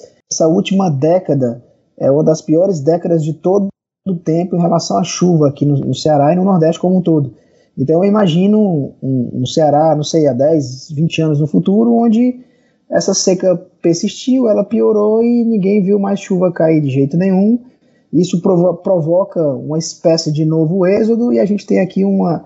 E o Ceará vira aqui meio que uma terra de ninguém, né? Sobra pouca coisa, sobra um monte de terra teoricamente improdutiva, e em uma dessas terras um grupo se apossa, monta uma comunidade autogerida, no melhor estilo aí, Canudos ou Caldeirão de Santa Cruz, que é um movimento que poucos conhecem, que aconteceu aqui no Ceará, que é parecido com Canudos também, teve, seu, teve uma espécie de Messias à frente. Aí é só que essa comunidade acontece no morro, que vai se parecer muito com um aspecto de uma favela hoje. E essa galera ela tá lá até o momento que o governo meio que cede por meio de um incentivo fiscal desses para uma grande corporação e a todo custo tenta expulsar essa galera desse terreno e não consegue, porque é, é, o mesmo esquema de uma favela hoje, você não consegue mais entrar com facilidade, você não consegue acessar e essa, essa comunidade vai vivendo daquela forma lá, até que é, a grande corporação encontra uma forma de, pensa num plano para desmoralizar esse grupo e boa parte desse plano é reviver o grande herói desse grupo né, e fazer com que ele perca uma batalha nessa favela onde eles moram, né, para desmoralizar o movimento. E a história vai acontecer quando a gente ver essa peleja ser recriada, a peleja de, de um cangaceiro e de um coronel que, que, que, se enfrentaram há 100 anos atrás, naquele mesmo terreno onde eles morreram, e eles vão ser revividos para viver essa luta novamente, né, meio que financiados por essa corporação, só que aí vai ter o um contato com essa comunidade e aí vai acontecer um monte de coisas. E é uma história que está sendo lançada agora pela editora Draco. É, acabou de sair, não está mais em pré-venda, né? Acho que quando esse podcast foi lançado já está sendo vendido oficialmente, começou a ser enviado o quadrinho, né? E tem os desenhos do Walter Giovanni, né, um desenhista de, daqui do Ceará também, um cara que tem um trabalho excelente, desenhou alguns trabalhos aí para Gayle Simone, né, lançou pela Vertigo Clean Room, que é, está saindo agora aqui no Brasil como Sala Imaculada, né, e um excelente desenhista, um cara, um amigão meu e que topou esse trabalho junto comigo, e com cores aí da Dica Araújo, do Thiago Bassa, é, assim, é, é um trabalho despretensioso, pelo, como são os trabalhos que eu escrevo, é, mas para quem quiser, quem quiser e quem tiver interesse, você vai encontrar algumas camadas a mais na história, algumas camadas políticas. Eu acho que eu nunca me desnudei tanto politicamente num trabalho como esse. Né? A gente se sente meio pelado, né? O poeta está nu, né? Como dizem, eu, eu estou meio pelado nesse trabalho, mas foi muito legal escrevê-lo e é muito legal lançá-lo nesse momento, momento que a gente vive no Brasil agora atualmente. Né? E não sei, tá, tá aí para quem quiser um quadrinho de ação, mas para quem quiser pensar um pouco mais, tem algumas camadinhas também, né? Para quem se dispor a isso, né? E tá aí, tá no site da editora Draco, editoradraco.com.br. Draco, inclusive, é uma, se falou muito pouco, mas é uma das grandes incentivadoras da ficção científica e do cyberpunk aqui no Brasil. Tem uma série de, de coletâneas, né? Literatura. Esse ano vai ser o ano do cyberpunk na Draco. Meu trabalho está inaugurando uma fase da, uma, uma, sequência de trabalhos de cyberpunk que vão sair pela Draco. Vão sair antologias, outras histórias. Em breve vão ser lançadas, né? Então é isso, cara. Né? Obrigado aí pelo espaço. Cara, tenho que falar que prazer enorme conversar com a Cláudia, que é muito bacana, conhecia de, de Facebook, de trabalho, é muito legal conversar com alguém que estuda ficção científica e ter essa oportunidade bacana de, de pensar academicamente a ficção científica, tem uma importância muito grande esse tipo de trabalho para quem escreve, para quem consome, né? E o Fábio, eu sou um fã, cara, de, de, de, muito longa data. Quando eu conversei com, com o Pedro, a gente falar sobre esse tema, eu falei que tinha que ser com o Fábio, né? Fico lisonjeado aí com os elogios que ele me faz e e a expectativa que ele tem pelo meu trabalho me deixa até nervoso e tal, mas fico muito feliz também de estar aqui batendo esse papo em áudio pela primeira vez com o Fábio, né? Felizíssimo de estar aqui. Gostei muito do, do Dias da Peste, de todo o trabalho dele. Como tradutor também, o Fábio, porra, cara, é um cara que pro cyberpunk, pra ficção científica, ele é muito importante. O Fábio também traduz quadrinhos também, então, para que a galera que escuta quadrinhos aqui também já deve ter lido alguma coisa traduzida pelo Fábio. Então, muito bacana ter esse papo de hoje. Vou aproveitar então até para entrar meio que no ritmo de despedida, Pedro, viu? Obrigado aí pelo, por esse papo, pela oportunidade de falar de Cangaço Overdrive e de falar de ficção científica e cyberpunk, que são coisas que eu curto pra caramba. Desculpa aí o, as barulheiras aí, as meninas ficaram pairando aqui, minhas duas filhas, durante o podcast. Fica difícil até me concentrar, mas eu tentei me concentrar porque o papo é tão legal que consegui me manter aqui antenado usando aqui a expressão cyberpunk, tá bom? Valeu mesmo. Valeu, querido. É sempre bom ter convidados especiais, as suas filhas, não tem problema nenhum. Ah, é, é. E saiba que você, assim como o Fábio e assim como a Cláudia, são já convidados do HQS Roteiro, que é a casa de vocês. Qualquer dia, qualquer tema que vocês queiram falar com alguma coisa que tangencie minimamente os quadrinhos, enfim, as portas estão abertas. E agora eu tô com mais vontade ainda de ler Cangaço Overdrive, porque eu já sabia que era uma HQ muito boa, já li um pedaço dela, eu sei que ela é muito boa, e saber que o Zé tá pelado nela me faz querer ainda mais. Então, é um baita spoiler, já... viu? já que tem nada mais cyberpunk, né, cara, do que um manda, manda nudes, né? Já que o final se a privacidade, da privacidade, tá valendo, tudo tá conectado. Então, vamos lá, dando continuidade para Jabá. Fábio, manda nudes, não, manda aí o Jabá do, do, de onde a gente pode encontrar o teu trabalho, meu querido. Bom, é, atualmente eu tenho, eu tenho um Dias da Peste republicado em formato digital somente no Kindle. Né? Os meus trabalhos acadêmicos também eu tenho apenas um livro, o livro A Construção do Imaginário Cyber, é, ele está esgotado. Também tenho pensado em, em republicá-lo, mas por enquanto isso não vai acontecer. O que vai acontecer agora é que é, alguns trabalhos meus vão ser publicados pela editora Monomito aqui de São Paulo. Em junho agora sai de A a Z, que é um livro que eu publiquei ano passado no Kindle, contendo dicas para escritores. Eu tô, aí já posso talvez fazer um jabá rapidinho. Eu faço é, leitura crítica e tenho dado várias oficinas literárias é, presenciais e online para escritores, oficinas de conto e de romance também. E, e, essas dicas são parte disso. Ao longo desse ano vão sair outros livretos contendo dicas para escritores, e tanto no formato de impresso quanto digital. E até o final do ano deverá sair um livro inédito de ficção científica meu. Eu não posso falar mais agora, mas quando tiver para lançar, eu procuro vocês para falar um pouco desse livro, se vocês é, me deixarem. Né? E, e, é isso, assim, como tradutor, eu tenho uma reduzida nos últimos tempos. Eu traduzi quadrinhos, como o Zé falou, eu traduzi, eu traduzi os primeiros TPs de Transmetropolitan e de Ex Machina. Do, de, de, de Ex Machina e de Why the Last Man, do Brian Vaughan, né? Não traduzi ah. saga, infelizmente. Mas tem o seguinte, é, não estou traduzindo quadrinhos atualmente, já tem um tempo que eu parei. Estou traduzindo agora é, ficção científica e horror, bem esporadicamente. Acabou de sair agora Rex, do autor holandês Thomas Hoyveld, que é uma tradução que eu fiz do inglês pela Dark Side.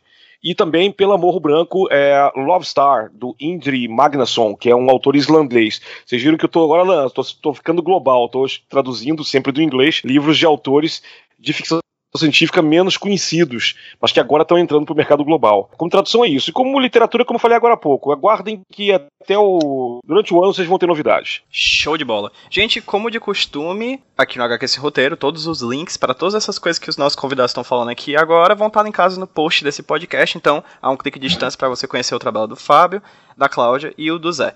E agora, Cláudia, por favor, fala aí um pouquinho onde é que a gente consegue achar o seu trabalho. Opa, pode deixar, mas antes eu vou só fazer, reforçar um jabá do Fábio.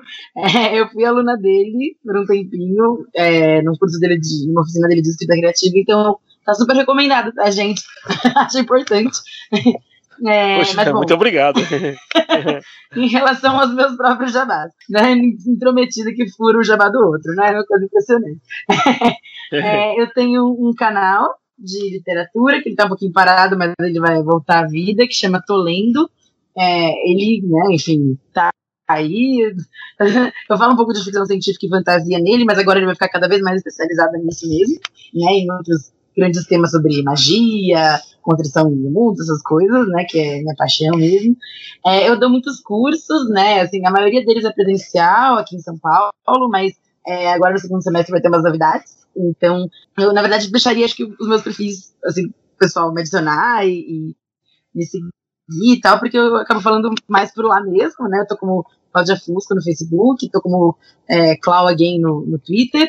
É só me seguir lá, mandar um oi, ouvir vocês e tal, e, e já vou saber.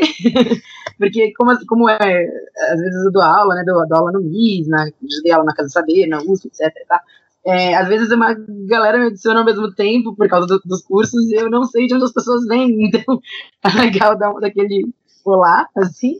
Poxa, tô, tô aí à disposição, adoro falar sobre isso. É, esses dias eu, eu falei para um veículo sobre o mestrado, então bastante gente me adiciona no LinkedIn, no Facebook, então é, tá aí para isso mesmo, gente. Pode, pode conversar que é, eu sempre conto essas coisas por lá, falo no meu, no meu perfil.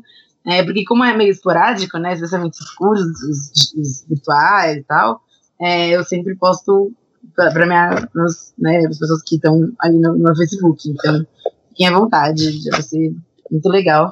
E, gente, muito obrigada pelo convite de novo. É um prazer. Poxa, super obrigada, Zé. Fiquei super feliz aqui. Tava fazendo uma dancinha silenciosa enquanto você falava. Fiquei muito feliz mesmo. Porque é, é difícil, né, gente? É, não, é, não é uma coisa mais simples do mundo estudar literatura fantástica. O Fábio sabe muito bem disso, né? Mas é uma das coisas mais legais que tem. Então, é, para quem ficou com vontade, falou: caramba, esse bichinho me mordeu, vão atrás, gente. Tem muita coisa legal sendo feita no Brasil hoje, não só na literatura, mas na, na academia também. Então, acho que a gente tem mais é que aproveitar esse, esse amor que está pintando aí, né, essas aberturas que, que a academia tá dando pra gente. Cláudia, muito obrigado. Fábio, muito obrigado. Zé, muito obrigado. Foi um papo sensacional. Espero que quem tenha ouvido a gente tenha gostado. Com certeza gostaram, porque foi realmente um conteúdo excepcional um dos melhores que já teve aqui no HQ Sem Roteiro, sem dúvida. Fábio, Cláudia, saibam que vocês estão aqui, são mais do que convidados. Fiquem à vontade para vocês chegarem em algum outro papo. Sempre que tiver alguma dicasinha, algum papo que tangencie, que toque ali a ficção científica, a gente vai falar com vocês, tá bom? Muito obrigado de verdade. O Zé, enfim, já, já é de casa, na verdade, já, já é bem capaz de gravar HQ Sem Roteiro sozinho, sem nem precisar de mim. Gente, muito obrigado de coração e vamos dar um tchauzinho para quem tá ouvindo a gente no 3, 2, 1. Tchau, gente! Tchau, pessoal! Tchau! drop drop. Drop drop. Drop drop. Drop drop.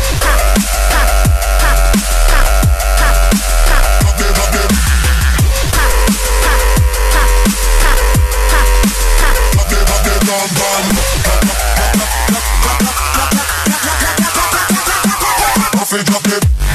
Come on, live the real rocker. You have a coffee with your drone is bagger scale like a scholar. Odds on feel rich, you can ask for the poor. We are money spender and them a money lender. Bad mind God full and them a player hater. So when you see the boogie, you can middle finger. And them a fussy one and they can't turn no claim. I got twins and Skrillex, man. One drop the bomb, bomb name. Business I go get fixed. Yo, yeah. what we tell them? Drop the, drop the bomb, bomb name. One drop, down, down, down, down, down, down, down, down, down, down, down, down, down, down,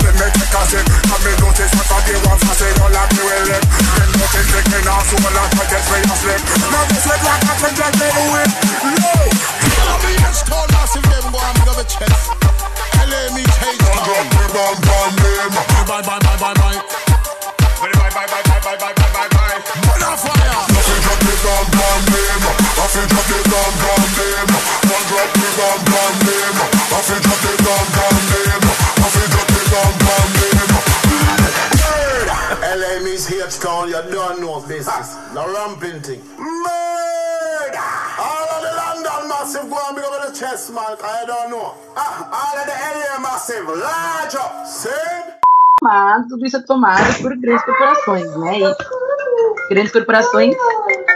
E o CD da mamãe. Peraí. Participação especial. Isso é um ataque cyberpunk. Um ataque... Eu achava que tava no mudo, juro pra vocês, desculpa. Que bom, querido. Quebrem as corporações. Ei, olha ah, os. Sim, Cláudio, pode continuar, desculpa. Maravilhoso. Não, é, e é isso, né? Assim, a,